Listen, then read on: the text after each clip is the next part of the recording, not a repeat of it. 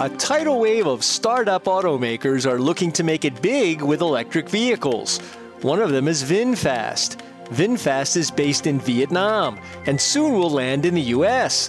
VinFast is part of Vingroup, Vietnam's largest conglomerate. VinFast plans to launch EV sales in the US next year and is making a big splash at the LA Auto Show this week.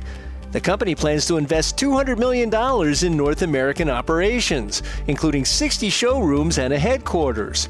It's also considering a U.S. factory.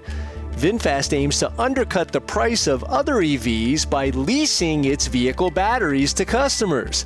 Batteries are the most expensive component in an electric vehicle.